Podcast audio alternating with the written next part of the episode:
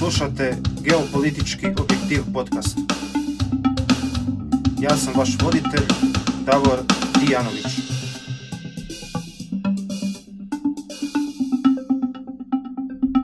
Svima slušate 18. epizodu podcasta Geopolitički objektiv. Ja sam Davor Dijanović, a naš današnji gost je Branimir Petrović, ekonomist i dugogodišnji kolumnist i analitičar. S njime ćemo raspravljati o aktualnim pitanjima, a posebno iz područja ekonomije. Branimire, pozdrav. E, pozdrav poštovanje slušateljima i hvala tebi na pozivu. Hvala tebi. Evo napomena za slušatelje, emisiju snimamo zbog ove korona apokalipse preko Skype-a, pa ako kvaliteta zvuka neće biti potpuno na razini, to je zbog toga. Evo, oko mjesec dana se nalazimo u svojevrsnoj polukaranteni, pa me zanima, ti si u Splitu, kako podnosiš ovako stanje, kakva je situacija u Splitu, je li čudno u gradu koji je navikao na turizam i gužve sada vidjeti prazne ulice? Ja sam ono kao ovaj, standardni spličan, najviše fale kafići i to je to. Jel? Ovaj, ali inače cijelu, cijelu sam ovu kao krizu radio normalno, posao kuća, posao kuća. Bio sam jedan tjedan ovaj, na godišnjem, jedan sam radio od doma. Nije mi se svidio rad od doma, by the way. E, nekako navikao sam nekako na taj uredski, taj ovaj... Teško se koncentrirat možda, da. E, ne znam, nije toliko do koncentracije, je malo i opuštenija atmosfera i manje pressing i možeš malo izaći vanka, ovaj, zapaliti, malo pojesti nešto, popiti nešto, ali opet nije to, nije, nije, nije pravi ugušaj što se kaže poslovno, jel? Pa to malo ovaj, poremetilo, jel? Ali inače, ovaj, inače sve ok, jel? Samo eto kažem kao pravi spličan, samo čekam kafiće kad će se otvoriti. Da, to će biti znak da je sve, sve se vratilo na staro. Je. Uh, jer je malo je sablasno vidjeti prazne kafiće. Evo, kakva je tvoja generalna ocjena uh, mjera koje su uvedene diljem svijeta? Naime, veći dio podupire ovakve mjere ljudi koliko mi se čini, manji dio opet smatra da su pretjerane i da će imati negativne ekonomske posljedice, a moguće i posljedice po psihu ljudi. Recimo, uh, postoji jedna prognoza Ujedinjenih naroda da bi zbog ekonomskih posljedica ove korona krize oko pola milijarde ljudi čak moglo doći u stanje siromaštva, a također se spominju i prilično velike brojke ljudi koji bi mogli umrijeti od gladi. E, hoće li na kraju zaista možda biti taj lijek opasniji od bolesti? A, pa to je sad već malo kompliciranije pitanje, jer e, odgovor se e, razlikuje sada nego što bi bio prije mjesec dana kad se je počelo. E, ne mislim pritom da smo mi dobili neke puno bolje informacije jer manje više se stalno mijenjaju ovaj, podaci o smrtnosti i ovome onome, tako da je možda još, još rano utvrditi kolika je bila i kolika je stvarna opasnost e, korone. Međutim, ono što je bilo sigurno u početku i što sam ja ovaj, pisao i pisao i progovorio o tome već prije, bez zauzimanja strane jedne ili druge, bilo je sigurno da će ovaj, e, posljedice, lako pustimo mi ekonomske posljedice na burzovne mešetare, na burze, će li izgubiti milijarde, će li Bill Gates kupiti tri jahte ili dvije jahte, to je sasvim nebitno. To je uopće u ovoj situaciji pogotovo to uopće ne treba razmatrati. E, nego je bilo ovdje pitanje u početku da kriza koja će doći iz ovoga neće biti samo u tome da će Bill Gates izgubiti e, jednu jahtu, nego će kriza stvarno biti da će obični ljudi pod navodnike gubiti posao, gubiti ušteđevinu, E, gubiti e, na kraju krajeva kuće, nekretnine zbog e, puno ima kredite i samim domino efektom od nas ovdje u razvijenom dijelu svijeta će se to preliti nakon određenog vremena i na siromašnije dijelove svijeta. Njima nije pitanje hoće li zadržati auto i nekretninu, njima je pitanje hoće li živi ili neće.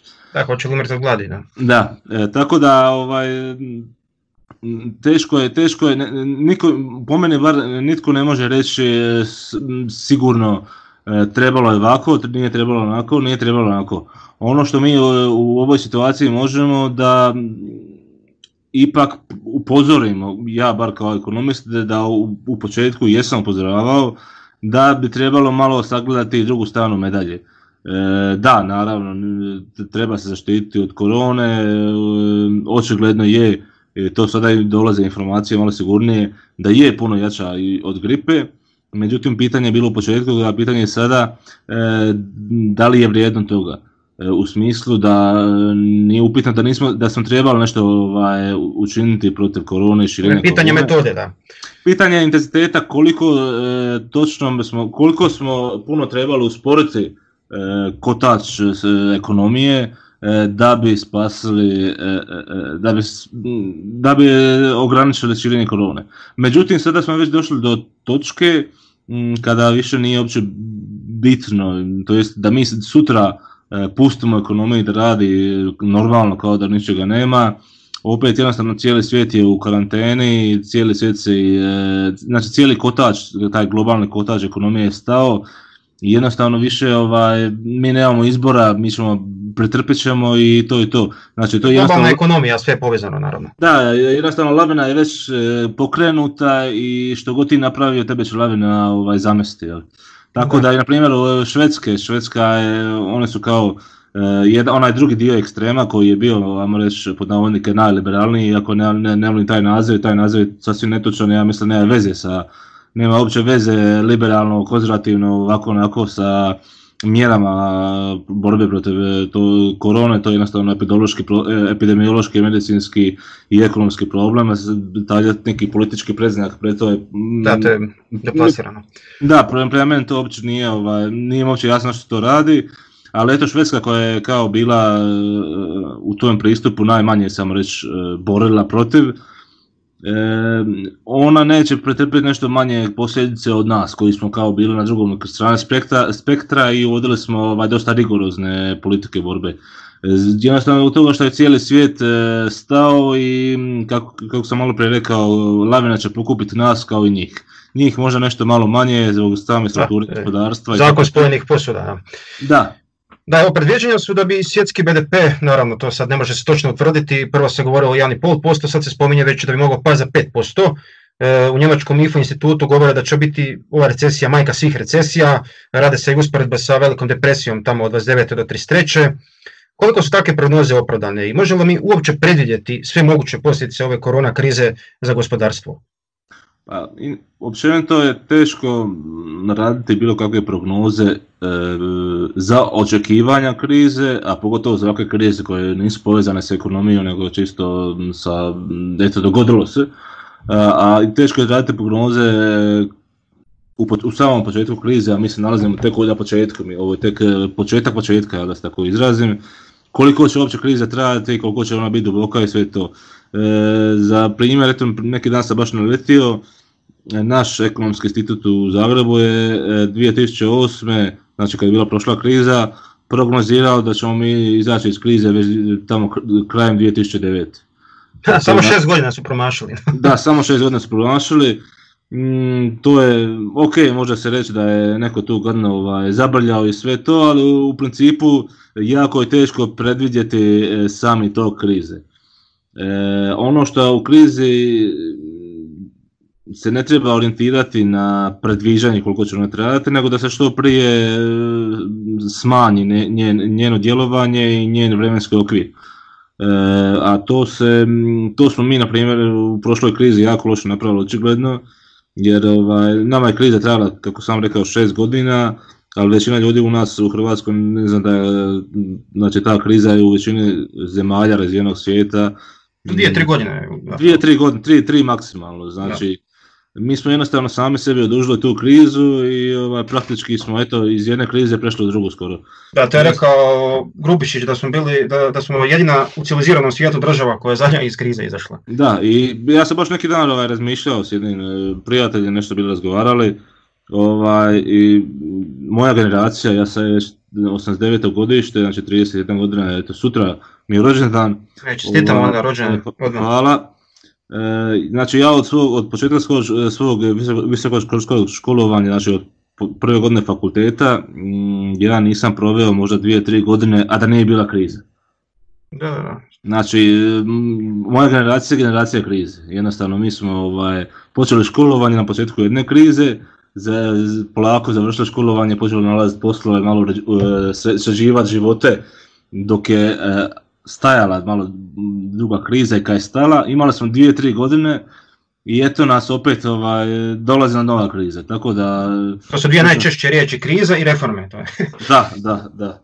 Da, inače ova kriza pogađa e, istovremeno i ponudu i potražnju i vidimo da su nastali veliki poremećaj zbog ovih karantena u opskrbnim lancima. E, Također jedno pitanje, ono, predikcija. Možemo li mi predvidjeti koliko će vremena trebati da se ponovno uravnoteže ponuda i potražnja? Jer koliko mi je poznato u ekonomskoj povijesti nismo imali ovakvih primjera da bi mogli neke zaključke izvesti. Gleda, u tome to je sad malo više, ok, baš ekonomsko stručno pitanje. E, u principu, e, ponuda i potražnja nikad nisu savršeno, e, savršeno uravnotežene. Savršeno skladu, da. Jel da su savršeno uravnotežene ne bi se ništa mijenjalo i to bi bio, znači, to bi bio smrt ekonomije. Znači jednostavno ne može cijena biti toliko točna da ponude i potražnje budu baš iste u, što se kaže, u kilogram kruha. Ono, jednostavno nemoguće one se jednostavno moraju, one se u biti u principu e, vrte oko te neke po navodnike prave cijene.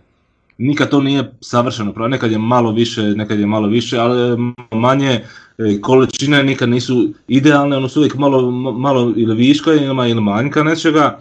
I to u biti daje poticaj, e, poticaj ekonomiji da se vrti, ekonomija mora biti stalno u nekom, ekonomija ne može stajati, ne može to biti, to nije, to nije sustav, nije to zatvoren sustav koji, eto, napravili smo ga pa ćemo stati i tako će biti vječno. To je sustav koji stalno ima e, neke valove, neke poremećaje, neke uspone, padove i tako dalje.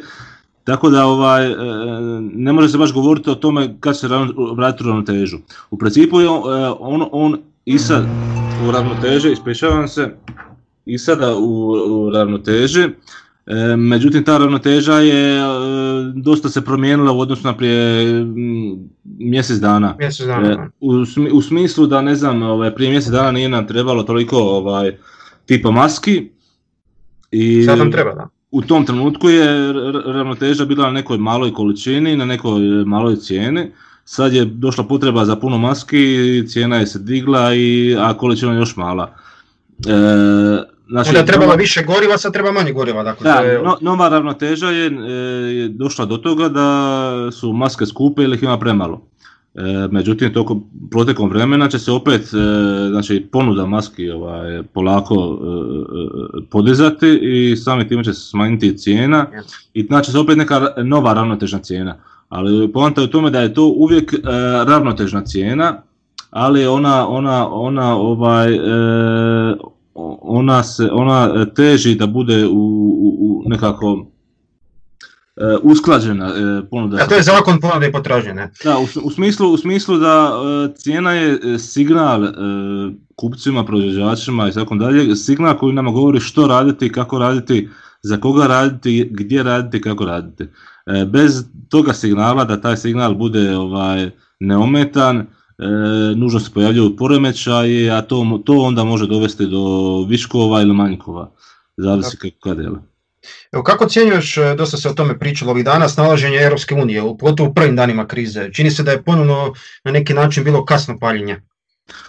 Mm, a Europska unija teško je sad o tome govoriti, oni jesu napravili nešto e, u smislu bare sa ekonomske financijske strane, na, na primjer nama su, nama su nedavno pomogli e, Europska centralna banka s time da je e, otkupila 15 milijardi kuna od HNB-a i prodala 2 milijarde kuna, što je za 2 milijarde eura, što je za rezultat imalo da je se nama tečaj stabilizirao jer, da, tamo smo toliko mi ranije ovoga je banka plasirala, tamo prije Da, e, jer, ovaj, jer prije ove krize svega je tečar bio prema euro kune 7.4 e, i on je opasno počeo ovaj, e, približavati se, čak i prelaziti 7.6 E, sad to, ne bio, da.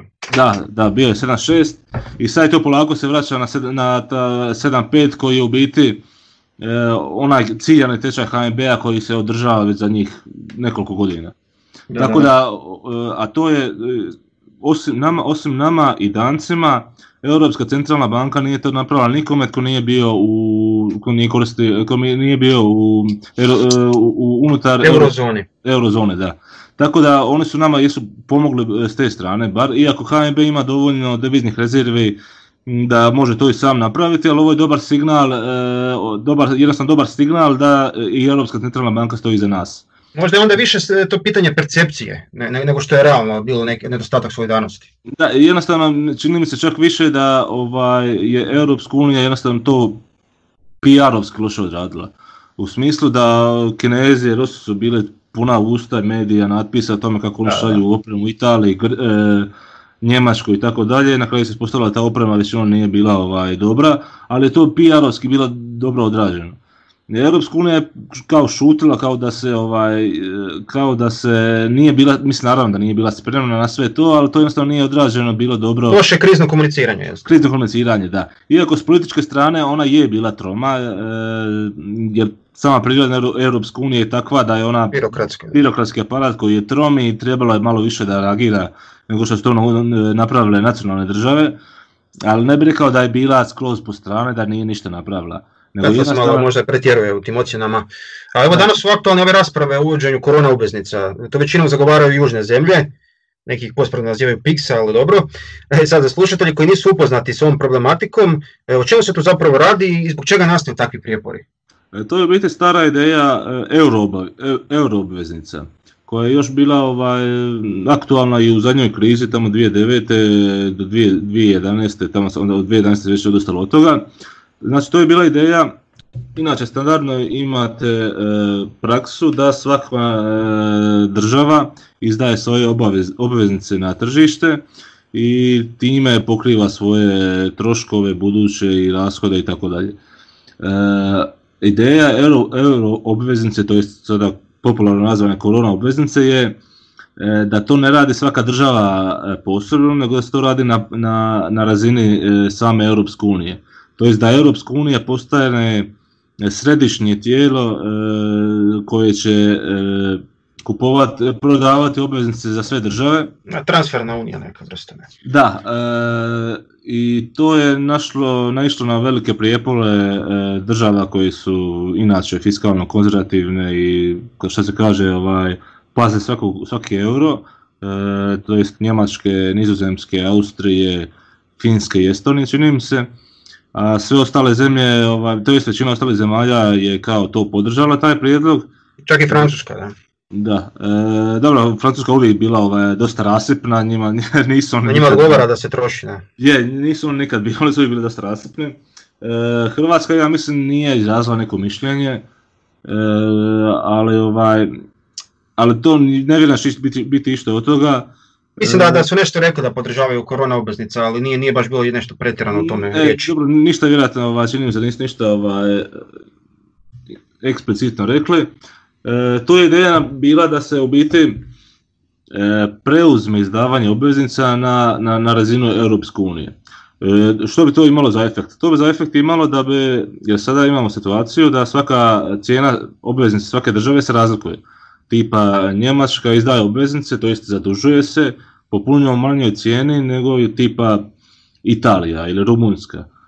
Mm, jednostavno ovaj, e, ulagači smatraju da se Njemačkoj državi, Njemačkoj ovaj, njihovom, kako bi rekao, fiskalnoj disciplini e, više, da, da, više da vjerovati da će radije novce uz manju ovaj, naplatu nego jednoj Rumunjskoj, Italiji i tako dalje a euro obveznice bi to ovaj, sve objedinile i de facto bi svaka država imala iste, iste prinose na obveznice, jer to bi bila jedna obveznica. I onda se, onda se pojavio strah ovaj, Njemačke i ostalih država da bi to e, zemlje koje nisu fiskalno disciplinirane, e, koje iskorištavaju, ovaj, da bi to jednostavno iskoristile tu situaciju, da opet sebi napumpaju dug, da te euro obveznice iskorištavaju za e, sve dalje dalje pumpanje, a problem s time bi bio da ide, u ideji euro obveznica je da e, sve države Europske unije odgovaraju za njih. Znači to je, kako bi se laički to objasnio, kao da su svi jamci da će se te obveznice vratiti. E, da, a neka ne bi bilo nikakvu odgovornost, da, razumiju znači, zašto znači, se protiv. Da. Znači, e, situacija tipa e, Italija bi tražila od Europske unije da, da izda obveznicu i, za u namjer, i transferira te novce ovaj, Itali, italijanski proračun, a, a, a, a zato ne bi garantirala samo Italija, kao što je bilo do sad sa nacionalnim obveznicama, nego zato što sve države Europske unije. I to dovodi do, to dovodi do toga, to se naziva moralni hazard. Kada jednostavno niko ne može, postoji velika opasnost da se, to, da se takva situacija iskoristi, to jest da se e, zbog toga što je manja cijena manja cijena tih obveznica nego što je inače bila za neku zemlju ovaj, pojedinačno, da jednostavno postane, kako se kaže, e, prerastošna i da se pre, prebrzo iskorištava tu situaciju. E, to bi de facto značilo da bi e, većina država, to jest sve skoro države Europske unije bile mm, free rideri, slobodni jahači na fiskalnoj disciplini jednih Njemaca. Ja. Da, da, da, u biti bi da to Njemačkoj ne odgovara, da. Naravno. Da, jer u biti to što su Njemci ovaj, ne troše puno, drže se nekih svojih, kako je to Merkelica nazvala, E, principa bavarske domaćice koja zna koliko ima i koliko može trošiti, Ovaj, e, to bi ostali iskoristili i počeli... Gotovo ove južne zemlje rastrošne. da, tako da Njemcima to nikako nije odgovaralo i oni su to odbili. Ja ovaj, ne znam, teško prognozirati će to obistince, ali postoji jedna solucija da to bude... E, samo privremeno, da. Samo privremeno i čak i samo djelomično, znači da, da, da, da se ne da to bude, postoji određen limit koliko se to može iskorištavati mm i tako dalje. Evo čujemo baš ovih dana u Njemačkoj poruke da bi se trebalo naučiti neke lekcije iz ove krize. Pa recimo njemački ministar gospodarstva je govorio da bi se trebalo naučiti i lekcija pretjerane zavisnosti od samo jednog dobavljača ili od samo jedne regije. Konkretno tu se naravno misli na Kinu. I vidimo ovih zadnjih dana da se dosta preispituje e, taj opskrbni lanac koji kod većine proizvoda započinje u Kini. Zanima me e, po tebi, hoće li nakon ove krize, a posebno zato što ovo nije prva epidemija koja dolazi iz Kine, može biti doći do preispitivanja te današnje strukture globalne ekonomije i hoće li se proizvodnja dijela proizvoda vratiti u države Europske unije. Jer vidimo ovih dana da i Merkel i Macron govore o povratku takozvanog ekonomskog suverenizma. Je li to uopće više realno danas? Pa dobro, realno situacija o kojoj se to o kojoj se priča da se proizvodnja e, pod navodnike proizvodnja polako vraća iz Kine nije to nikakav novi fenomen to se događa već unazad nekoliko godina. E, jednostavno Kina više nije toliko jeftina kao što je bila.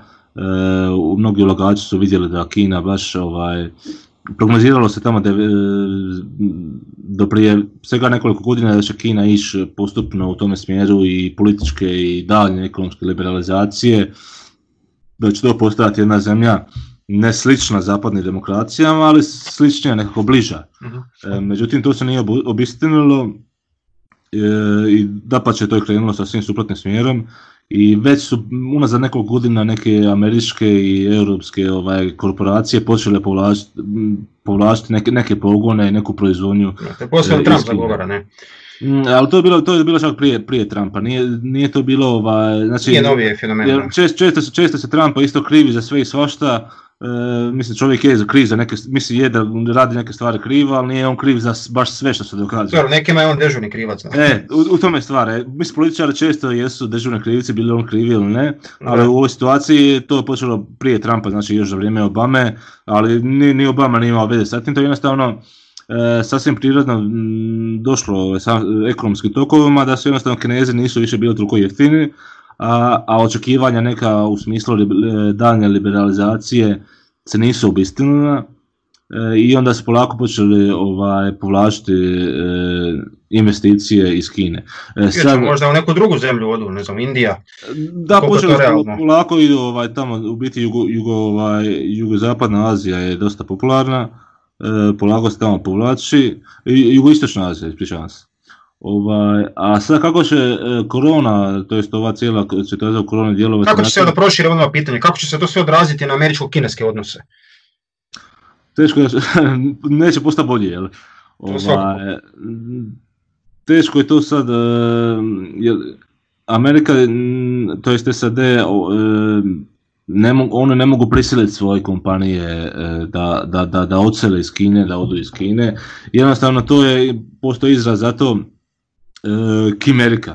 E, kao što, kao što Amerika ima interesa od Kine, i Kina ima Amerike. To je jedno... Da, oni ovisi jedno od drugome, jako. Da, u biti oni ovisi jedno od drugome. E, Kina kupuje američki dug, Amerikanci jednostavno imaju jeftinije proizvode od Kine i tako dalje. Jednostavno, a, a s druge strane su Amerika trži, veliko tržište za kineske proizvode. Da, jednima ne odgovara da druga država bude u krizi zapravo. Upravo tako, ne odgovara ni jednima ni drugima oni mogu što su radili prije ovoga, to jest što je Trump e, inicirao i ako ja mislim da, bi, da je Hillary pobjedila isto bi se tako nešto slično odvijalo, One mogu ovaj, pokušavati igrati se kukavice što se kaže, pa onda amo se ovaj, sukobljavati trgovinskim ratom i tako dalje, iako oni znaju da to i njima jednima drugom šteti. Ali to je, to je sad opet već geopolitička igra, da, e, da jedne i drugi su da, e, voljni su pretrpiti neke ovaj, štete da bi eto ostali, ostali ili postali u slučaju Kine e, malo jači igrači u, na globalnoj sceni. Da, evo nedavno je baš notorni Henry Kissinger u članku za Wall Street Journal napisao da će ova kriza temeljito izmijeniti svjetski poredak, doduše on često to potrebljava, ali nije precizirao kako će izmijeniti. E, smatraš li ti da bi kriza mogla dovesti do promjene u globalnom poredku moći? Neki analitičari spominju da će se dogoditi još brže jačanje Kine, no meni se čini da oni podcjenjuju američke potencijale koji su zapravo jako, jako veliki na svim područjima. To je isto ovaj, dosta ovako široka tema, može se gledati ovaj, s puno pozicija i geostrateški i tako dalje. Ja mislim da je Bismarck jednom rekao ovaj, Bog čuva djecu i djecu, ne, djecu budale i SAD. A neko, neko, neko drugi je rekao SAD je država okružena ribama i saveznicima. Da, da, da, ima, nema toliko neprijateljsko okruženje jer oceani su. Jednostavno SAD ima toliko idealno okruženje da njih, te, njih je jednostavno te činjenice teško, ovaj, teško, teško maknuti sa trona što se kaže. U smislu da oni jednostavno mogu raditi svuda po svijetu, ne kažem što žele, ali malo te nešto žele, bez da im ugroza bude odmah do teritorija. E, Kina to već puno teže može raditi, one već imaju probleme sa e, jednim Hong Kongom koji je praktički odmah ovaj, na vratima, ne na vratima. A i Tajvan je tu i s Japanom nisu idealni odnosi. Da, evo, onako već ušao u kapiju. E, ne samo to, nego Kina, ovaj, Kinu saveznici u, u, pravilu ne vole, osim tip Sjeverna Koreje koja nije baš da je vole. Da, savez iz nužde u biti. Savez nužde, da. Kinezi u biti ovaj, nemaju, nemaju sigurno e, susjedstvo, e, sigurno u smislu da se mogu osloniti na neke saveznike. A i oni nemaju jednu privlačnost koju Amerika ima, jer on American way of life, e, američka izuzetnost, ovdje je ipak na snazi komunistički poredak, to baš ne privlači ljude. E, dobro, SAD ima ovaj, tu priču, što se kaže, priču o SAD-u koja možda u zadnje vrijeme je izgubila neku svoju... Ovaj, ali još uvijek donekle ima, ljudi dalje kad bi emigrirali išli bi prije u SAD nego ne znam u neku drugu. E, ali to je sada više, ja mislim, više zbog racionalnosti, ne toliko zbog priče. Prije ja mislim čak možda je bilo toliko ovaj, zbog američkog sna i ovaj, priče o SAD-u, o zemlji prilika i tako dalje, sada je to više postala ovaj, nužnost. Da, da, da. E, to je, to je ono famozna ima ovaj, fraza glosovanje nogama. Ako, ako, ako, ako, nisi siguran e, u to koji je najbolji sistem, e, bilo ekonomski ili politički ili koji drugi, e, jednostavno gleda gdje ljudi ovaj, odlaze, gdje, gdje emigriraju. Činjenica da je u SAD, u, SAD već od drugog svjetskog rata stalno prestižu ovaj, mislim od uvijek praktički, ali u novijem dobu, ovaj, u novijem dobu jednostavno SAD nije ima trenutak kada nisu bili glavna e, destinacija za e, magnet za sve migrante. E, tako da ovaj onog trenutka kada e, kada ljude prestanu useljavati u SAD, to jest prestanu čak pokušavati riskirati živote i ilegalno prelaziti u SAD, onog trenutka, tog trenutka će to biti znak da SAD gubi svoj primat. Da, da, apsolutno. E, a ovo do sad je sve ono e, neko spekuliranje, neko nagađanje, iako ja osobno mislim da ovaj da smo tek, da, ovo tek je stoljeće SAD-a, do, do kraja će biti. A, a, hoće li se nešto promijeniti? Ne vjerujem da će se promijeniti išta, ovaj, nego će se jednostavno neki procesi, ne samo u geopolitici, nego u svemu, u ekonomiji, u, u svemu, jednostavno ubrzati. E, ono što je se trebalo dogoditi za tipa 10-15 godina će se dogoditi sada za par godina. Da, da, ovakve zdravstvene krize i u povijesti su ubrzavale neke procese. To je, na primjer, na primjer dobar, dobar primjer koji je, ja mislim, svima, svima ova, većina slušatelja bar poznat, je ovo što smo počeli, ovaj, znači djeca idu u školu preko laptopa, televizije, računala, e, birokracija de facto više ne postoji, nego se sve, sve isto radi preko računala, preko poziva i tako dalje. Naravno nešto tako ostati, vraća se djeca u škole i vratit će se... Vratit će se i pečati. Vratit će se i pečati, nažalost, ali ovaj, ovo je pokazalo e, ne samo stručnjacima, nego i ljudima, pod običnima, da ta priča o digitalizaciji nije samo puka priča, nego da stvarno se može da to nije neki veli... Naravno, pa u inozemstvu se studira već preko online sve, mislim da kod nas... Da, pa čak imate, ja, ja pozivam ovom prilikom ovaj, slušatelje, imate dosta besplatnih, e, besplatnih e, tečajeva na... Evo ja sam ih jedno 5-6 završio od kada je karantena. da, evo, mislim to, ti tečajevi sam po sebi u Hrvatskoj ne znači ništa za što se tiče posla i sve to. Ali... Da, da malo se proširi znanje i nekako da, u principu, to, je, to, to, je, to, je, to je besplatno znanje. E, to je besplatno znanje koje, e, a svako znanje kad tad možda ga neće sada iskoristiti, ali bit, bit će prilike kad će dobro doći. Pogotovo iz ove krize, svako znanje ali to, to je, ovaj, zato, zato je to, mi jednostavno ovaj, malo smo nezahvalni i nismo, nismo svjesni u kakvom dobu živimo, da mi danas, to jest svako tko ima mobitel, osobno računalo, ima više ima podataka znači, na dlanu ruke u, nadohvatu u, pa, u par minuti E, nego, više podataka nego što je prije 50 godina predsjednika. Pa paradoksalno, možda je danas manja, manja žeđ za znanjem nego onda dok se morao sve iz knjiga u knjižnice ići. Da, to je taj, više možda imamo inflaciju podataka pa nam se onda ne da ni više ni slušati ni gledati ništa. Jednostavno ovaj, e, imamo previše taj obr, obr informacija. Da, da, overflow svega i svačega i jednostavno onda e, pokušavamo pobjeći od svega toga. Da. Ali, ovaj, ali e, lijepo je malo ovaj, zamisliti se na tim koji su na sve mogućnosti danas praktički besplatne. Jel? Mislim, morate samo platiti ovaj, internet, to je to. E, to, je, to je jednostavno ogromno znanje, ogromni potencijal koji svako od nas može iskoristiti. Svako bi trebao prema svojim, ovaj, prema svojim nekim preferencijama. Jel?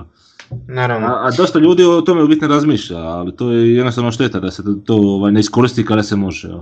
Da, evo posljednjih dana, da se još malo vratimo na ove mhm. prijepore Kine i SAD-a, vode se i rasprave o tome ko je uspješniji u borbi protiv pandemije u različitim državama i mnogi čini se da e, latentno žele poslati poruku da je taj kineski autoritarni model superiorniji jeli, nego onaj model koji imaju države na zapadu. Kako gledaš uopće na te prijepore? Evo, što je problem sa svim e, autoritarnim modelima, e, što oni podaci koji se dobivaju od njih su uvijek loši. Znači u pravilu u pravilu, Nevjerodostojni su. Da, u pravilu autoritativni režimi prikrivaju podatke. E, čak i prije ovoga, e, ja eto sa strane moje struke, malo koji, ako i jedan e, ekonomist u svijetu je vjerovao službenim e, procjenama kretanja BDP-a Kine. E, on je dobar, znači nema tu sumnje da Kina jako dobro... Možda baš nije toliko visoko. Ali ne toliko visoko. E, sad je pitanje da li je to ovaj, stvar e, sa vrha partije, to jest vrha kineske ovaj, države, da oni namjerno iskrivljuju brojeve, ili je to stvar e, onih pokrajinskih vlada i pokrajinskih malih diktatorčića, da se tako nazovemo, koji mm, želeći poboljšati svoju političku poziciju i napredovanje, velikim vođom da onda prikazuju friziraju podatke samih pokrajina, ali činjenica je da e, jednostavno podaci iz Kine ovaj, su nevjerodostojne.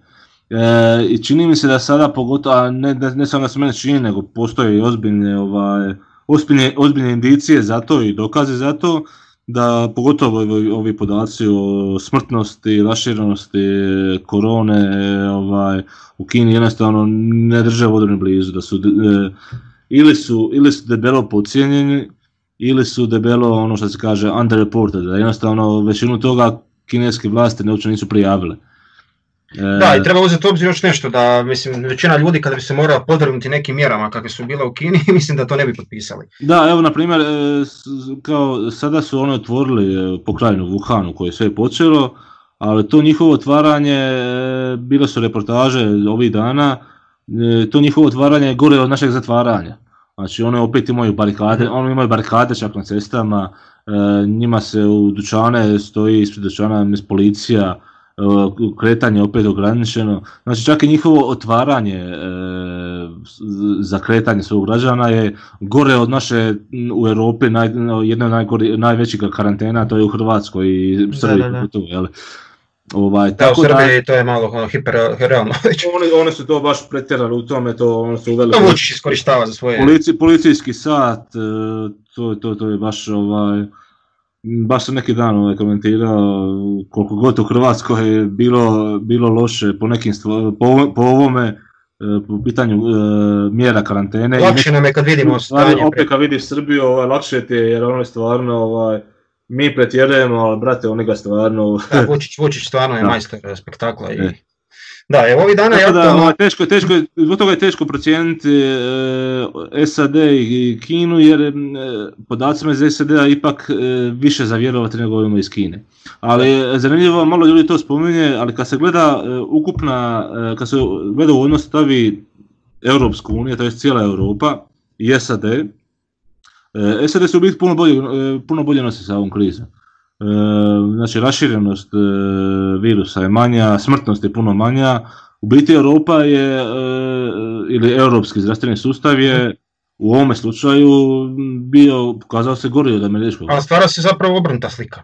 Da, ovaj, stvara situacija da su Amerikanci nesposobni, pa vidi Trump govori ovo, Trump govori ono, E, teško je to ljudima objasniti jer da nije, nije uopće toliko ni bitno šta Trump govori. E, u tome je poanta cijele strukture SAD-a kao države i svake normalne prave države da nije, ne, ne morate strepiti tko je predsjednik, tko je premijer, tko je to. Jednostavno je sve uređeno, e, sam sustav je postavljen. E, zna se hierarhijska odgovornost, vertikalna odgovornost, zna se što je, je čiji posao, jednostavno sam sustav funkcionira. Hoće to biti Trump, hoće biti Hillary ili Obama, ne, mislim bitno je, ali od toga se radi prevelika fama. Da, ovdje kod nas čime druga vlast automatski ono, to je terminor, ko novi, novi kalendar. Zato što mi stalno dođe nova vlast, e, sve mijenja, zakone, da. poreze, pravilnike, dok e, u SAD-u toga ne, u nas doslovno svaka vlast, čak i kao ostane na vlasti, na primjeru ovaj, poreznih, samih poreza i porezne strukture, E, to se stalno mijenja, to je stalno se jedan diže, drugi spušta, treći ostaje isti, pa se izmjenjuju porezna pravila i tako dalje. U normalnim državama kako je SAD to je puno stalnije. Ne ide se tako lako u, u, te, u te reforme. Mi smo postali, ovaj, mi, mi smo država sa milijun strategija, milijun planova, Svako, svake godine se izbacuju na desetke strategije razvoja ove županije, one županije, ove a ništa ne funkcionira kako treba. A, a ništa se toga ne, ne provodi, ne funkcionira i jednostavno sama ta produkcija tih, e, tih beskoračnih strategija e, sama po sebi ruši. Dok u SAD ono naprave strategiju i toga se drže sljedećih e, koliko je već predviđeno, i zna se ovaj neki e, red, e, red funkcioniranja institucija, funkcioniranja prijenosa, na, e, jako je važno taj prijenos vlasti, upravo to da se, u, kada jedna, jedna politička struja preuzima vlast od druge, da se tu ne raspada cijeli sustav pa se grade iznova kao što je praktički u nas. To je stvar procedure, isključivo. Da, postoji procedura, postoji kontinuitet i ne treba se toliko bojati za SAD, pa makar mu sutra postao ovaj, predsjednik, ne znam, neki pjevač, ne razumijete, nebitno je, nije to toliko bitno. Jednostavno je to dobro uređen sustave. U nas s druge strane je jako, jako bitno, baš zbog toga što ovaj, mi još nismo e, uspostavili stabilne institucije. Da, evo ovih dana uh, idemo još malo na, e, na, na svjetsku scenu pa ćemo se pozabaviti Hrvatskom. Aktualna je naftna kriza, dakle imamo velike padove cijena sirove nafte, Dakle, to je naravno uzrokovano ovom smanjenom potražnjom usred pandemije koronavirusa i što je paraliziralo cijeli prometni sektor. I te cijene e, vidimo da divljaju, unatoč onom nedavno postignutom sporazumu zemalja OPK, što na neki način potvrđuje da je tržište ipak to koje određuje cijenu, jel, onda i potražnja, a ne nekakvi politički dogovori. Kako gledaš na ovu naftnu krizu? Dobro, naftno, naftno tržište je malo specifičnije, zbog toga što tu ipak postoji jedan OPEC e, koji je, ovaj, iako one, one, OPEC je danas puno slabiji nego što je bio prethodnih desetljeća, ali ipak se to, ipak nije to, nije to mm, tržište e, monopolske konkurencije, kako se kaže, stručnoj ekonomiji, nego to je ipak jedno kartelsko tržište u kojem djeluje u kartele. I one se dogovaraju međusobno o spuštanju i dizanju cijena, Međutim, sve manje i manje, sve, sve, sve im je teže. To su tamo 70-ih, 80-ih se to radilo bez ikakvih problema. E, znači, 70-ih su bile dvije naftne krize u kojima su doslovno ovaj, zemlje OPEC-a, e, to jest arapske zemlje, ovaj, jednostavno dogovorili se smanjit ćemo proizvodnju i to je to. Jednostavno su samim tim njihovim dogovorima su nastale dvije naftne krize. Prvi put je bilo radi rata Izraela sa okolnim državama, Jom Kipurski rat, a drugi put bilo je Drugi put čak nije bilo dogovoreno, nego jednostavno bio prekid, prekid opskrbe radi revolucije, revolucije u Iranu i, i, i rata između Irana i Iraka. E, 70-ih je ta to situacija bila da je to stvarno ovaj, oni jesu, je ovisilo, ovisilo e, svjetsko tržište e, isključivo o Bliskom istoku, to jest OPEC-u. Međutim, danas je to sve manje, manje sluša i opet se mora dogovarati sa Rusijom, sa Meksikom, sa Nigerijom, Namibijom i tako dalje. Ne mogu baš raditi što žele. Čak i sada u ovome slučaju se Rusija i OPEC dogovorili, a Meksiko je odbio. Da, na kraju je ipak pristao, ali onda na kraju je opet sve su. Ovaj, ali e, u čemu je ovdje isto ovaj, jednostavno to je dio šire priče o, o covid virusu koji možemo povezati s čime smo otvorili, to su ekonomski, ekonomski učinci ovoga, samog virusa. E, znači ne može se ova naftna, naftna kriza, iako ovo nije tehnički kriza, zato što nije da je cijena ovaj, previše porasla nego se smanjila, to se englezi to kažu, ovaj, oj glat, glat kao ponor, ali na neki način je kriza jer će se preliti, ovaj, prelit će se i na zemlje koji su neto uvoznice nafte.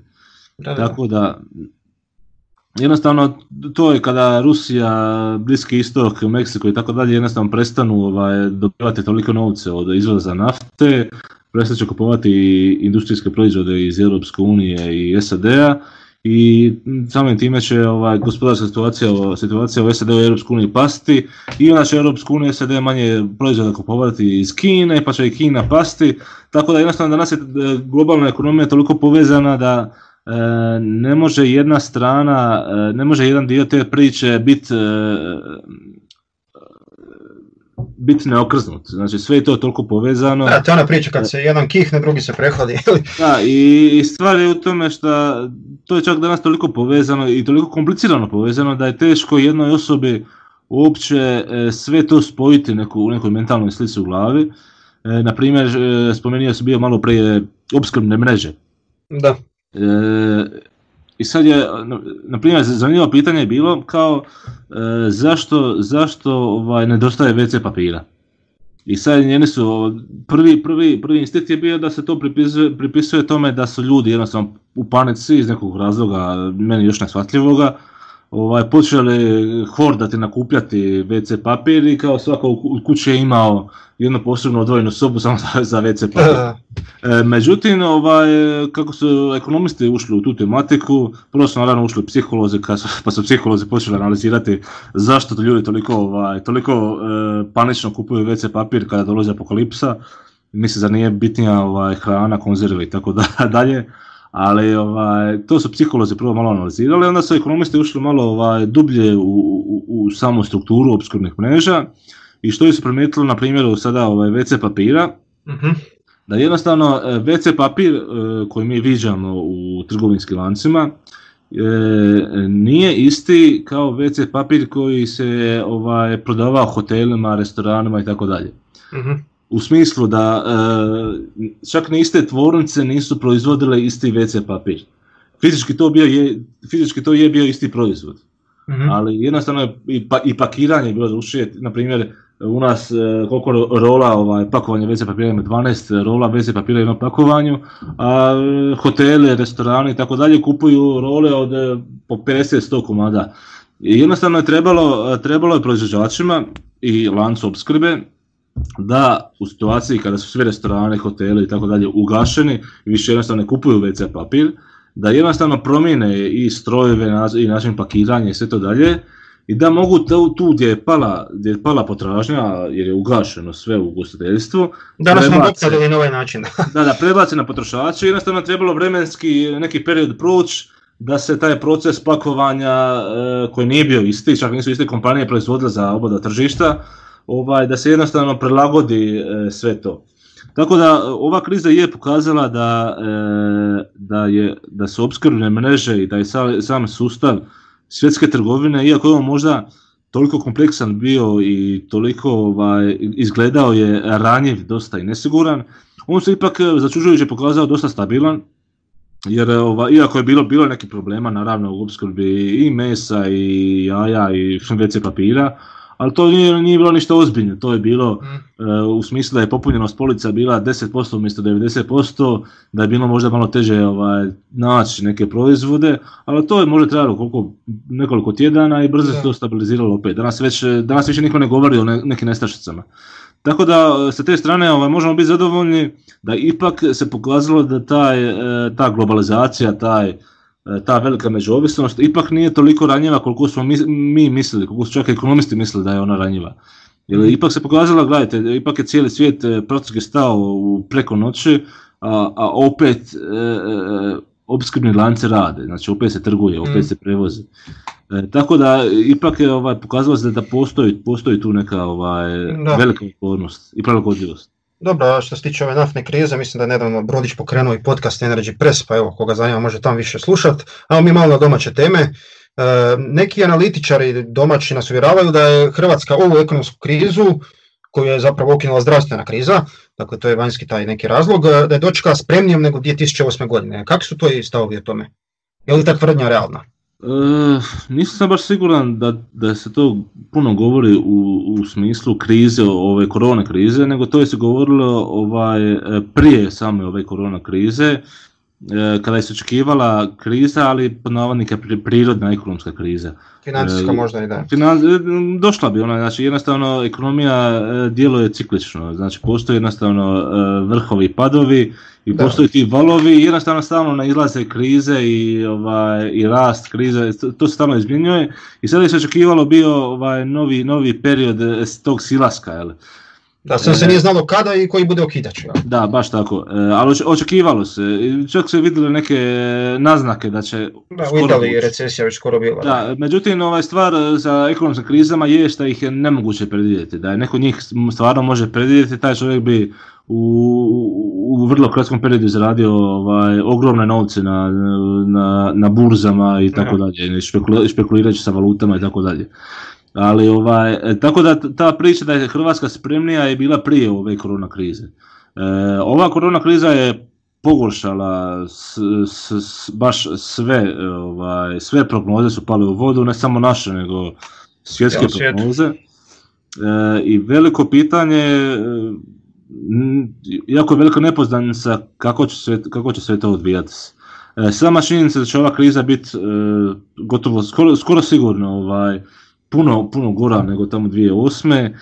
Mm, daje naslutiti da, da Hrvatska nije pripremljena same činjenice da je kriza gora. Jel? E, međutim, ovaj, neke stvari jesu bolje, neke gore. U smislu da mi smo za nju krizu ušli sa relativno malim javnim dugom koji je bio na razini 39% BDP-a 2007-2008 i imali smo prostor ovaj, da se taj dug e,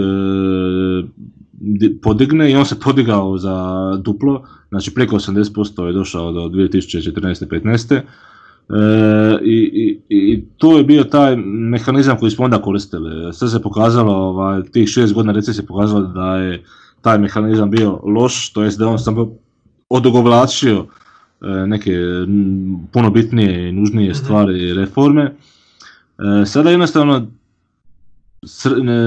na sreću ili nažalost, zavisi koga pitate i s koje strane gledate, ovaj, nemamo taj, ne, nemamo više prostora za toliki rast javnog duga. Nama je da, javni dug sada na se neki 75%, može nešto da, to je jako puno, toga se vrti. To je biti jako puno, to je skoro duplo, duplo više od e, prošle krize. To je puno i za neke razvijenije zemlje. I za razvijenije zemlje. E, jednostavno, e, po pitanju javnog duga jednostavno nema više prostora za iskorištavanje toga da bi se neke stvari e, pregrmele, što se kaže. Mm. E, tako da s te strane nismo u boljoj situaciji, ali s druge strane Hrvatska je danas e, ipak e, u Europsku uniju. E, što to znači? Ovaj, s ekonomske strane to znači puno.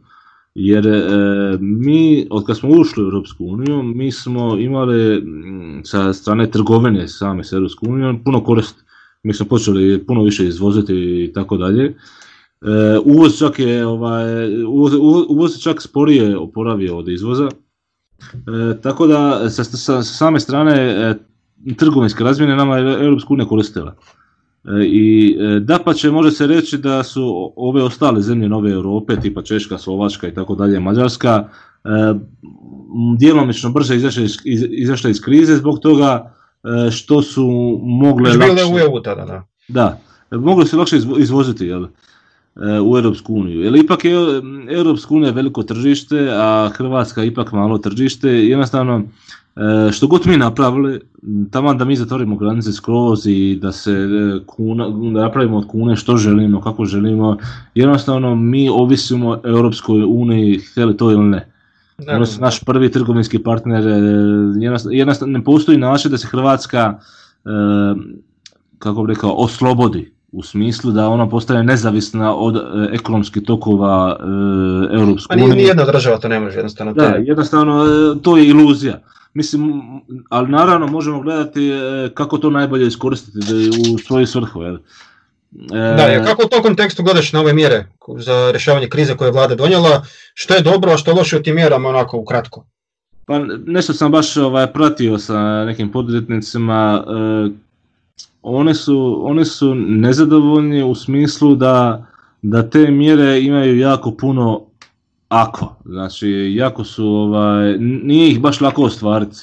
Ima puno stvari koje se kao moraju ispuniti ili dogoditi da bi se te mjere iskoristile, e, a i samo pitanje e, koliko će te mjere trajati. Ovaj, jer mislim ok, znamo koliko će ne trajati, ali koliko je, koliko je mogućnost e, samog proračuna da, da, da, da podnese te mjere.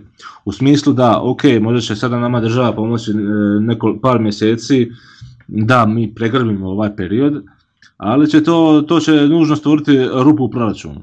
A što onda ako država odluči ka, evo mi smo vam pomagali dva mjeseca, pa sad ćemo vam e, ovaj, dignuti veće poreze jer eto imamo rupu u proračunu, morate nam raditi sve to praktički. Da, na kraju nikakvi e, efekti ne Tako da e, pitanje je kako će se to dalje odvijati jer to, to je ono što se kaže ovaj, kako se kaže, Bog dao, Bog uzeo, tako i država dala, država uzela. Ja se da, isto ove godine ćemo izgubiti turističku sezonu. I kako... ne, ne da ćemo izgubiti, jednostavno ne, ne, ne, neće biti, ja ne znam, ovaj, čak, čak evo, da se sutra odmah otvore sve granice Europske unije i da se proglasi da je gotove karantene sve, ovaj, sve i da nema problema, mm, jednostavno sa, ovaj, opet e, nešto će turista doći, ali opet će biti to ogroman pad e, turističkih dolazaka. Neko je izračunao kad bi, kad bi došlo ne znam koliko Čeha da bi se to pokrilo možda samo 5% ovoga od svega, mislim to je... Da, ovaj, ali jednostavno je stvar, osim, osim e, epidemiološki što je kriza i što su zatvorene granice i sve to, stvar je e, ekonomska, jer e, pošto je sada dolazi kriza u cijelom svijetu i da. Ljudi će, ljudi će početi štedjeti. I, prva I doma će više ići u turizam.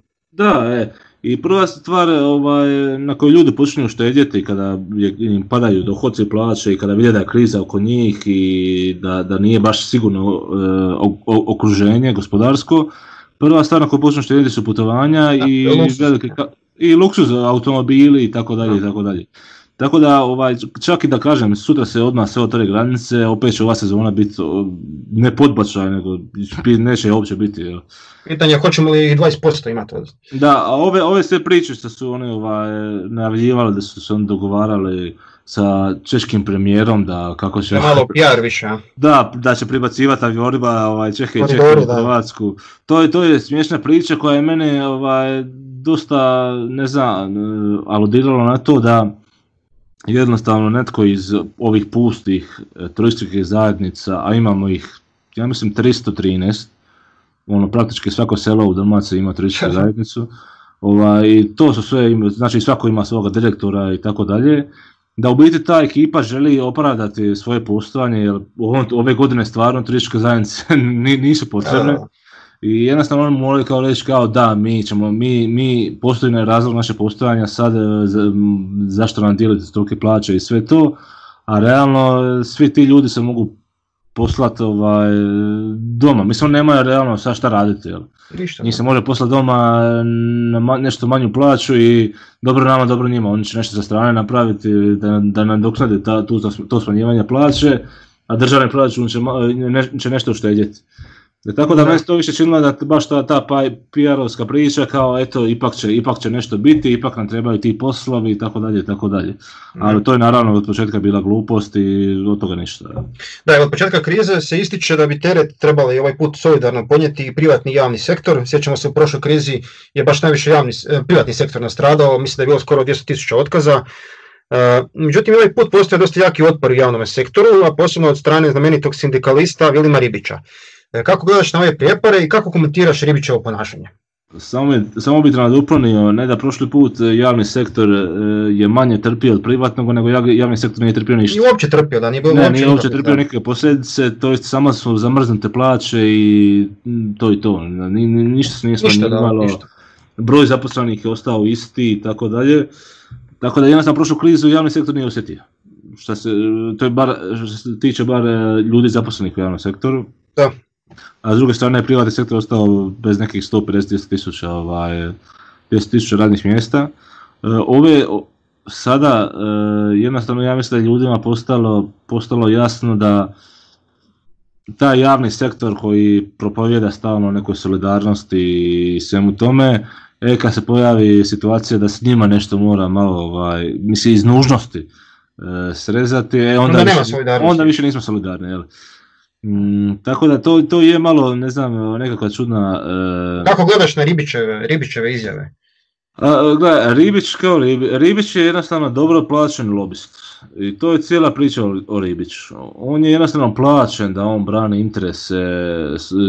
Ugrožene radničke klase. U, da, ugroženih radnika, podavodnika.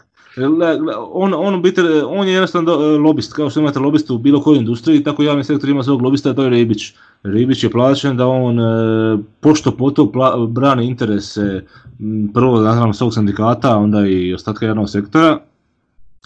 E, s tim da ovaj, on taj posao je do sad e, dobro radio, ali čini mi se da su jednostavno svi, svima, svi su više postali, ovaj, svima je postala dosadna ta priča, uvijek ista, uvijek taj isti Ribić dolazi. Čovjek je bio na Torenome i na HRT-u više puta nego što je iko bio, ono, to je da. stalno Ribić. Stolicu stalno tamo.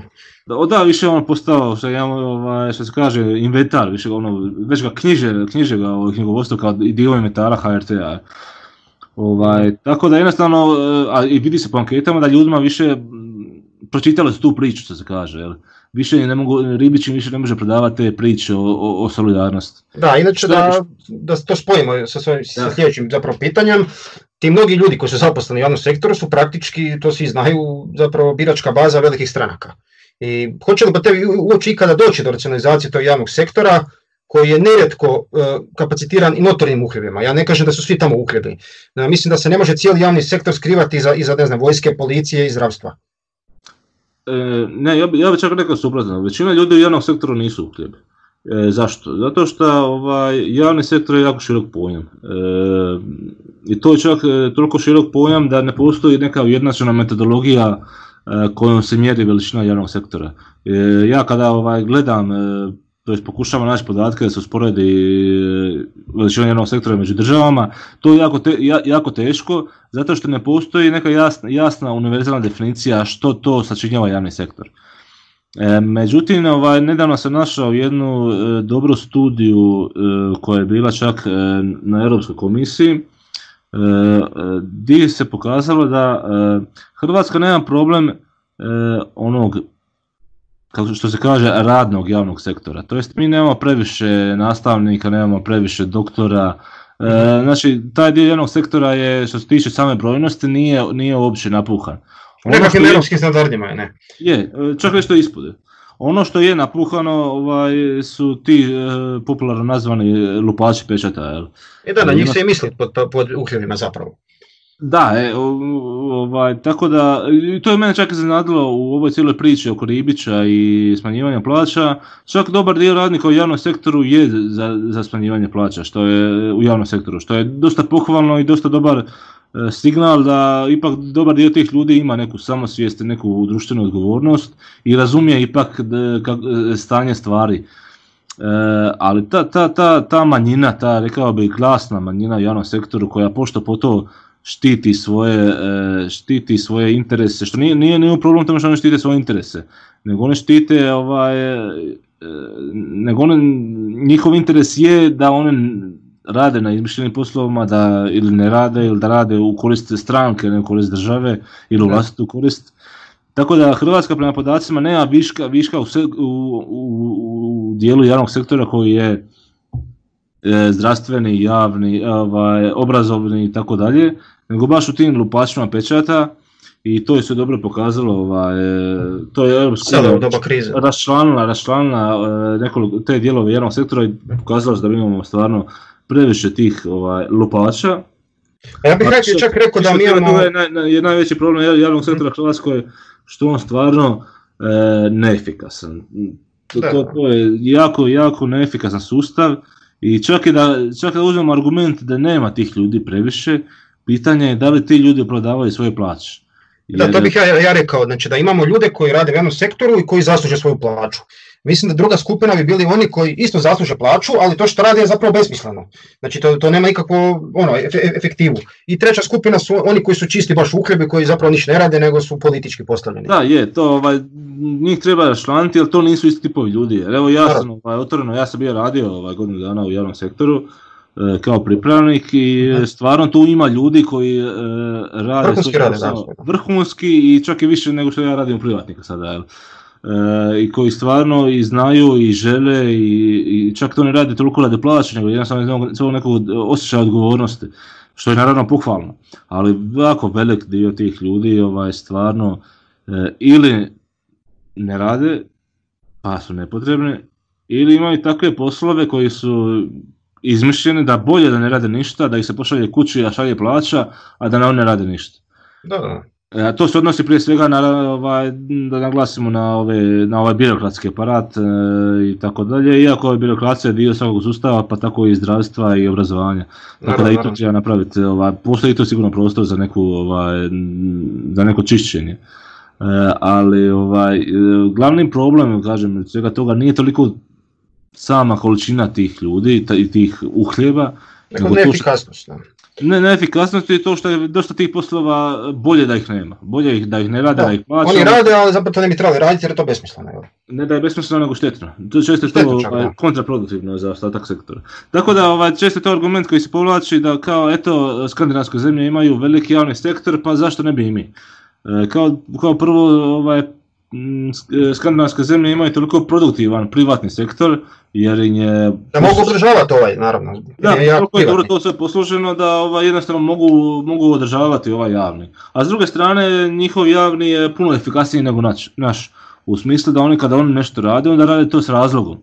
Rade, pa i ne spominje se da imaju puno veće ekonomske slobode, isto to, to se ne spominje od strane zagovornika jel, nekakvog e, kvazi socijalizma na Skandinaviji, a tamo nema zapravo nikakvog socijalizma. Da, u kad pogledate, kad pogledate podatke o e, ekonomskim slobodama koji se prate redovito iz godine u godinu, ovaj, skandinavske zemlje su ispadaju pod, ono, pod navodnike što kaže Ljevićar reći e, veći neoliberalni kapitalizam od SED. Znači, da, to ovdje ne shvaćaju da mora postati jak privatni sektor da bi mogao postojati dobar javni sektor. Da, one, ovaj, jednostavno to je, to je sustav među, među, među, među odnosa koji ovaj, jednostavno jedan nadopunjuje drugo. Kada sve dobro funkcionira, to jedan nadopunjuje drugo. To jest privatniku treba obrazovan kadar koji će izaći iz škole iz fakulteta, da njemu jele, da zaradi novce i sebi i za gazdu i za državu, javni sektor. Da.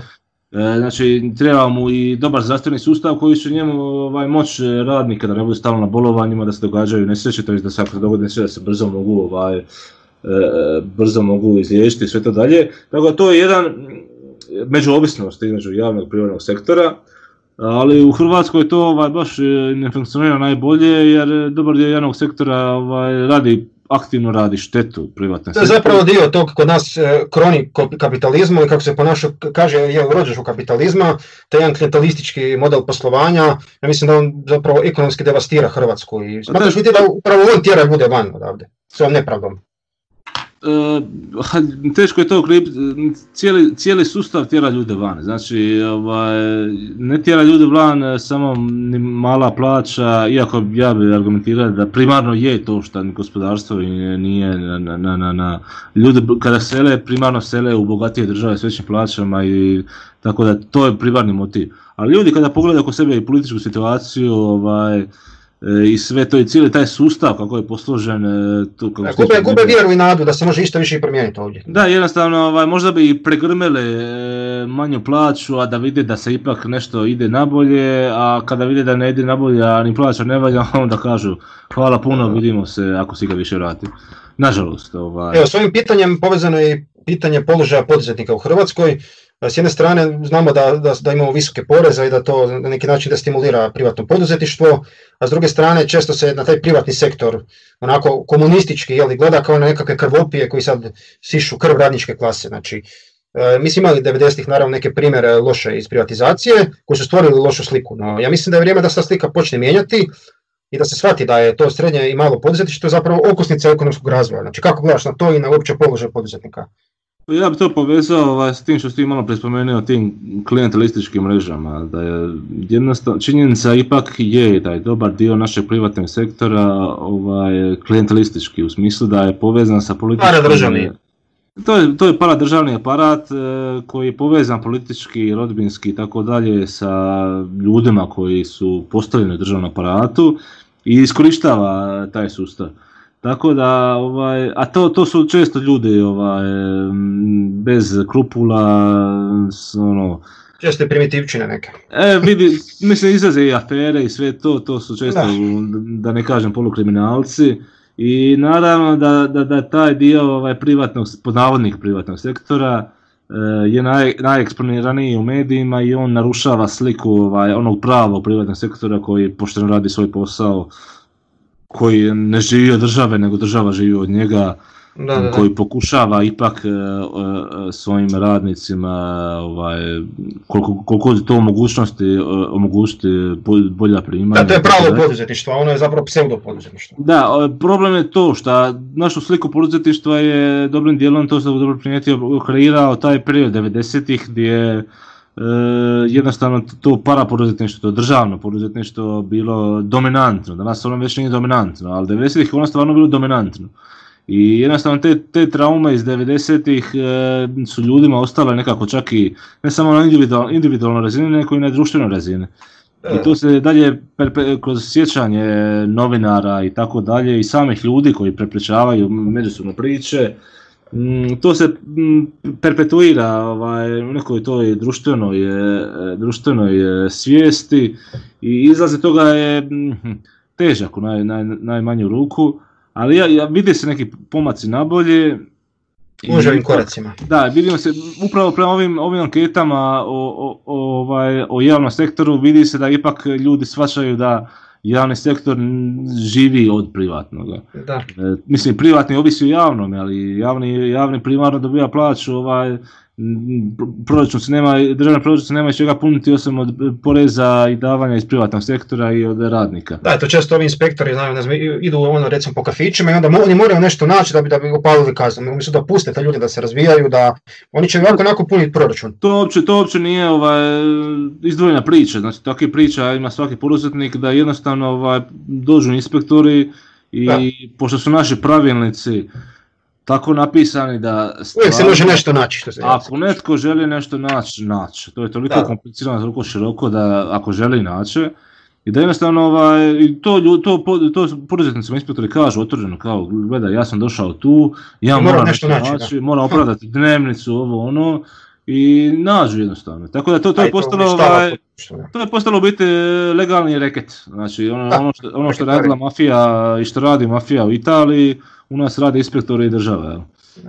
Nažalost. Dobro, ajmo još malo, evo, dva, tri pitanja aktualna. Ovih danas dosta se spominje i mogućnost e, moguće inflacije, jer vidimo da se ogromne količine novca pumpavaju zapravo u sustav, a jednostavno količina proizvedenih roba i usluga nije tome kompatibilna.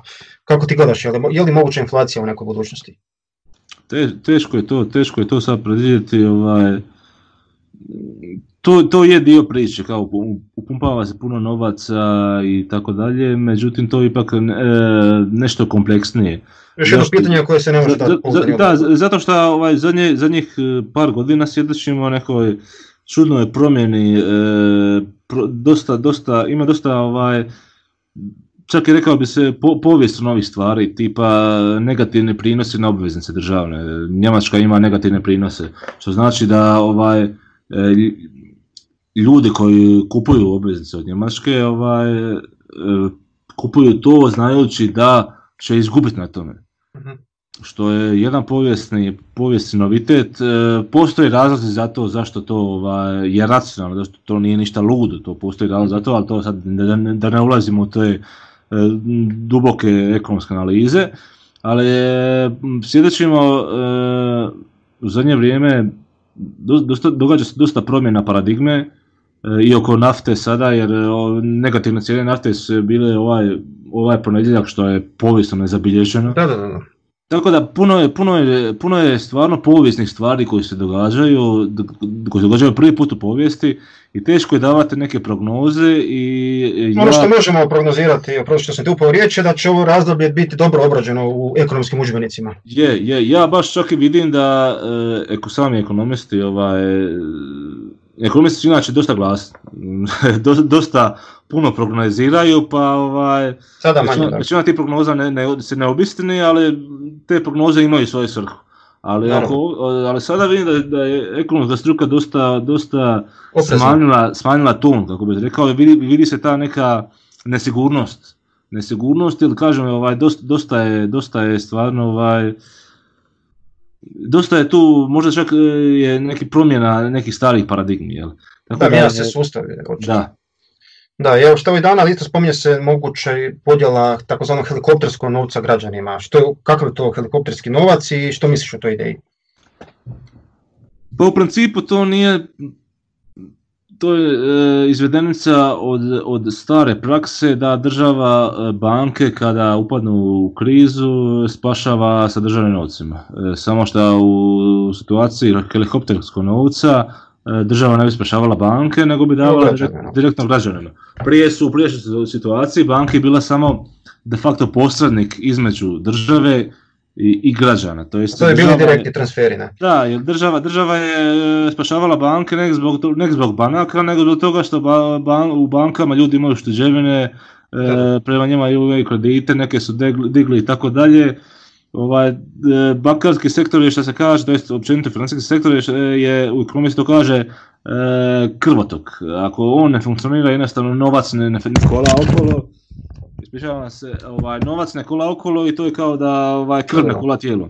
E, zbog toga su države prije, ovaj, i danas se isto spašavaju banke i upumpavaju novce u financijski sektor, a eto ovo je, ja reći, isto još jedna to ovaj, promjena neke povijesne paradigme da su države počele davati helikopterski novac E, to jest novac direktno ovaj, građanima na račune, to, radi, to, već, to radi, radi već SAD i tako dalje. Navodno i u Srbiji bude to. Bude Vučić će dati. A je Vučić će dati, vidiš ti. Da, navodno da se Dobar usko, izbriši ovo što sam rekao ranije protiv Srbije. Sad da, da, da.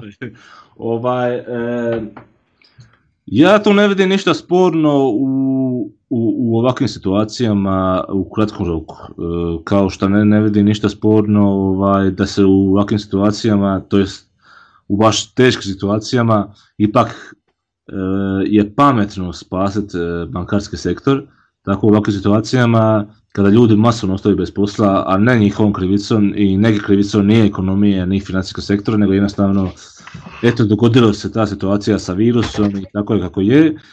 E, to nije loša ideja, ja nemam ništa protiv nje, ali općenito ako se i to, iz toga idu iznositi zaključki o e, univerzalnom, e, to jest temeljnom dohodku koji se isplaćivao redovito svaki mjesec kao praktički plaća za živjeti u nekoj državi. Ja, ja mislim da je to jako loša ideja, ovaj, jer e, kao prvo e, sve, sve ekonomske studije koje su proučavale temeljni dohodak i učinke su jako manjkave metodološki i teško izvlačiti neke općenite zaključke. A i e, postoji tu, postoji tu ovaj, često problem koliko bi ljudi koliko bi ljudi izgubili poticaj za rad. Mhm. Jer realno nemojmo se lagati... To bi da stimuliralo jednostavno ljude da... Rad. Mislim, nemojmo se lagati, većina ljudi nije baš da radi ono što obožava raditi. Znači, većina ljudi ne radi ono što ih ispunja. To je ona izreka iz Jugoslavije, radio, ne radio, svira radio, jeli onda... Da, e, e, u situaciji kada bi se jednostavno pokrivali ono svi život, sve životne potrebe, Pitanje je ko bi ovaj, određene poslove radio. Mislim, niko... Ja, ja prvi jer ne bi imao motiv da, da se više trudim, ali bi imao jednako kao koji se ne trudi, mislim, to je, nema smisla. E, ovaj, ja, ko bi, ko bi ovaj, ne znam, tipa čisti ulice. Mislim, niko ne čisti ulice iz neke ovaj, duhovne potrebe, iz nekog osobnog napretka. To jednostavno radi iz nužnosti, iz toga što iz primanja i tako dalje, a kad on ne, kad ne morao, kad ga ne bi jednostavno taj financijski aspekt tjerao da to radi, ja ne znam tko bi to sutra radio, jel? Ovaj, tako da postoje tu i druge, drugi probleme, ne samo ti ovaj, e, na neki ovaj, ti što se tiče ovaj, e, e, poticaje za rad, ali općenito mislim da je i sama ideja trenutno financijski neodrživa za, za države. Za proračune Da, za proračune. To je bila bi održava u situaciji kada bi se e, cijela e, država, cijela socijalna država ukinula sutra. Znači kad bi se ukinula e, javno zdravstvo, kad bi se ukinule mirovine, kada bi se javno školovanje, onda bi to moglo financijski, financijski funkcionirati. Ali ovaj... Sa sadašnjim prihodima jednostavno nije moguće. Nikako, nikako, jednostavno nije moguće. Evo da polako privodimo razgovor kraju, kaže da je svaka kriza i prilika, sad je li nije, to ostavljam jel, na svakome da zaključi. E, možemo li za kraj razgovora istaknuti eto, barem neke pozitivne aspekte ove krize? Hoćemo li izvući barem neke zaključke za budućnost? Ne znam, hoće li se potaknuti možda veća digitalizacija, o čemu smo govorili, hoće li taj pritisak da se racionalizira javna uprava biti veći? Pa općenito to kažem, spomenuli smo tu digitalizaciju koja ja mislim da, ona je, ona je već išla, znači ona je bila neminovna, ovo je jednostavno samo ubrzalo digitalizaciju za bar nekih 10-15 godina. 15 godina. E, to je jedan aspekt. E, druga, druga stvar je to sigurno što ovaj, vidi se da ne treba pečat baš na svaki dokument, e, ne treba nam baš svaka tamo šalteruša da nam kaže u četiri oka, nego se može puno toga obaviti bez pečata, bez šaltera i tako dalje. Tako da tu se otvara ovaj, prostor da ljudi shvate da se može i na bolji način, na jednostavniji način. A e, svako neke šire, sa šire, šireg aspekta, Ha, e, pa rekao bi da, da ipak su neke stvari stavljene pod test i izdržale su test, a mhm. neke su ovaj, tipa očigledno ta, ta globalna ekonomija nije toliko ranjiva kako smo mislili e, u smislu same opskrbe. Međutim, e, pokazalo se da postoje neke određeni problemi te prevelike povezanost. E, ta prevelika povezanost svijeta, ta globalizacija. to u zdravstvenim aspektima, jel? većina ne znam, antibiotika se proizvodi u Kini i u Indiji. Da, e, realno e, nije globalizacija jako korisna u toga smislu da mi niko od nas ne bi, to jest iPhone bi da, koštao ovaj, deset puta više da ne postoji ta globalizacija, to jest da se on proizvodi u, u, u Europi, on bi bio puno, puno, puno skuplji i puno manje bi ga ljudi moglo priuštiti. Da. U, u tome smislu. E, globalizacija kao proces je neminovan i on je jako koristan, e, pogotovo siromašnima, ali e, on ima, stvar je problem u tome što e, nas čini više ranjivima. E, s te strane bi možda da, trebalo e, očekivati tako te trenutke kada će zbog bilo to ekonomski razlozi, financijski ili kao sada zdravstveni, e, ta globalizacija se u jednom trenutku okrenuti i postati utega, a ne, ovaj, a ne e, balon. Jel? da li se mogu neke stvari promijeniti da bi se prilagodilo toj činjenici koja se iskristalizirala? Moglo bi vjerojatno hoće ali ovaj, ja, ja bi to, ipak bih htio da to ne ide u krajnost, jer e, od globalizacije su imali koristi svi. E, jednostavno... Ja mislim da će svijet ostati dalje ne, neupitno globaliziran, to su jednostavno e, stvari, irreverzibilni procesi.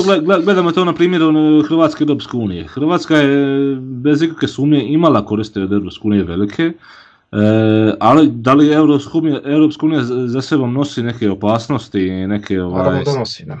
Apsolutno, tako ista stvar sa globalizacijom. E, cijeli svijet je imao vele, ogromni koriste globalizacije, ali ta globalizacija za sobom nosi neke ovaj, nedostatke, neke opasnosti, e, kao što se pokazalo sad e, u, u, u nekim e, segmentima oko ove krize. I to je jednostavno, rizik je dio života koji se mora prihvatiti. Pa i u svakodnevnom životu, da. da.